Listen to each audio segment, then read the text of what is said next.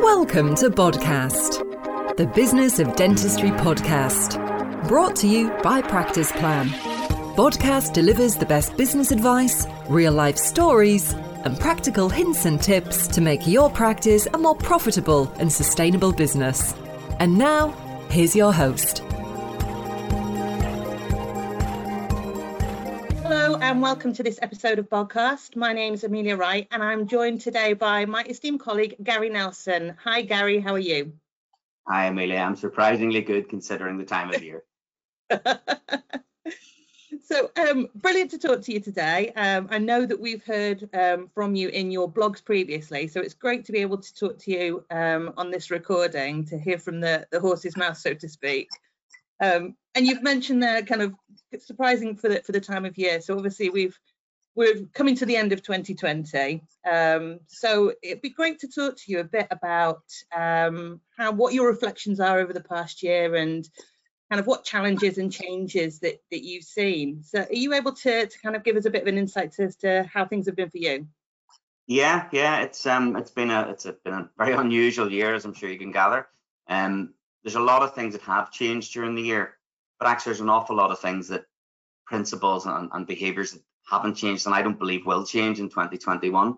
Um, so what I thought I would do is I would pull together like a top tips program for you, um, where it would be observations just from sort of 10 years of running a business and a charity and, and also 20 years of working in the industry, what I've seen. And, you know, I've been fortunate that I've been lucky enough to work with a lot of very big practices, very small practices from all around the UK, all around Ireland, um, so it's just observations I thought I would share because I think there's a lot of people that are getting very um, uptight about how the world's never going to return to normal and it's, you know, everything's changed. I don't believe it has. I believe there's a number of things that have, but I believe there's a number of things that haven't. So if I'll talk you through those, is that, is that okay with you? Is that that work for you? Uh, yeah, no, that sounds absolutely perfect. Okay. The first one, um, Amelia, that, that I've identified is was a tip that I heard many, many years ago, and it's from a guy called Feargal Quinn. Right? Feargal Quinn was from Quinn's supermarkets in the Republic of Ireland, and they had sort of coverage all over Southern Ireland. And he always had this business mantra of listen to the sound of the river if you want to catch fish. And I remember hearing him at a, at a business seminar telling me that, and I thought, that's so simple. That's actually a really simple mantra to go with. So basically what he's saying is listen to your customers, listen to your team, and listen to your marketplace. And if you take the time to listen, I believe that 2021 will give you a big haul in uh, in fisherman's terms. So that would be the first thing that I would um, I would go with. The second thing is a thing that I remember many many moons ago from university. It's called the four P's of marketing. But I always believed that it should actually have been the four P's of business. Because what it was basic, the basic premise of this is price, product, promotion, and the place. Yeah, so you can have the right product in the right place with the right price and the right promotion. But I personally don't believe that any of that comes alive without people. And it's especially more so in, in a healthcare environment that it's people that really do make it come alive. So I believe that those principles haven't changed and I don't believe they will change. I think if you focus on the people, be that your customers or your team, you'll have a very successful 2021. The third thing has been leadership. For me, 2020 has shown some phenomenal leaders um, and people that maybe I didn't identify as natural born leaders, but they've come to the fore.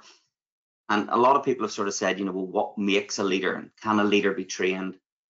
My answer is there's four great attributes of a leader. One is a high EQ. Now, this is a very common, trendy buzzword, but it's basically emotional intelligence. It's basically an understanding of what's going on around you. Okay, so I think a good leader displays high EQ. They display integrity. They do the right thing and stand strong and believe in the right thing. I think great leaders throughout 2021 uh, uh, will be great communicators because I think that has shown and borne fruit in 2020. They communicate often with their teams, their suppliers, customers.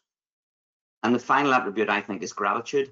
One of the blogs that I wrote earlier in the year was on two little words. Um, and I believe that those two little words, thank you, aren't said enough in the world. Um, I think it's because everybody's got a busy life nowadays, but whatever reason, thank you's not said enough. So I think that during 2020 we saw some great leaders, and I think during 2021 that those same principles apply. The Fourth one is a really old one. It's basically turnover is vanity, profit is sanity, cash will always be king. And I can remember in the early days of a business, and I'm sure a lot of people that have had businesses will remember this. You're you're starving for cash early in your business. As you get more successful, that probably does wane a little bit, and you, you tend to ignore the obvious.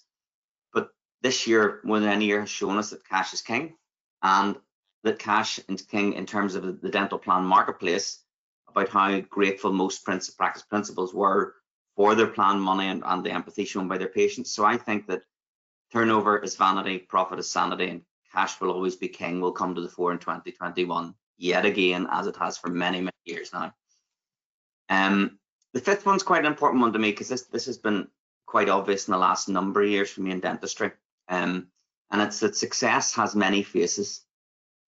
Okay, by that, what I mean by that is everybody worries about what car they drive, what car the other person drives, how many implants they've placed, how many implants I've placed, how, how what I'm paying my staff, what are they paying their staff.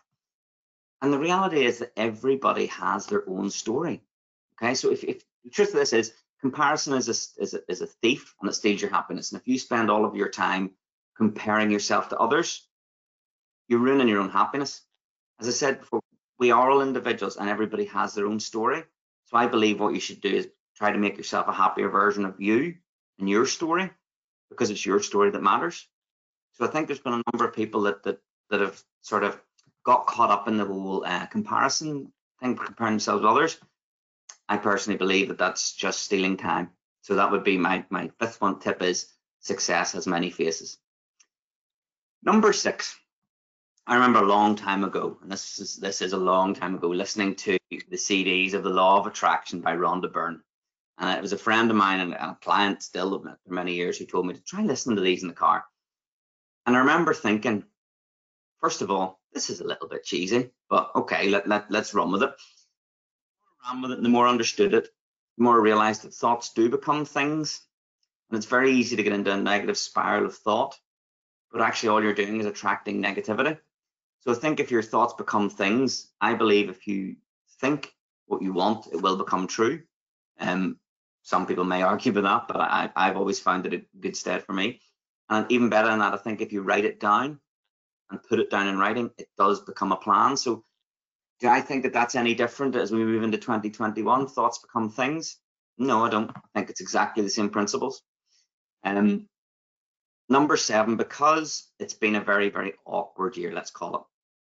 Number seven's observation is you don't need to turn up to every argument you're invited to. I think that there's been a lot of people very stressed. I think that you need to choose your arguments. And I'm always a firm believer in any situation that you have two friends. One is time and one is silence.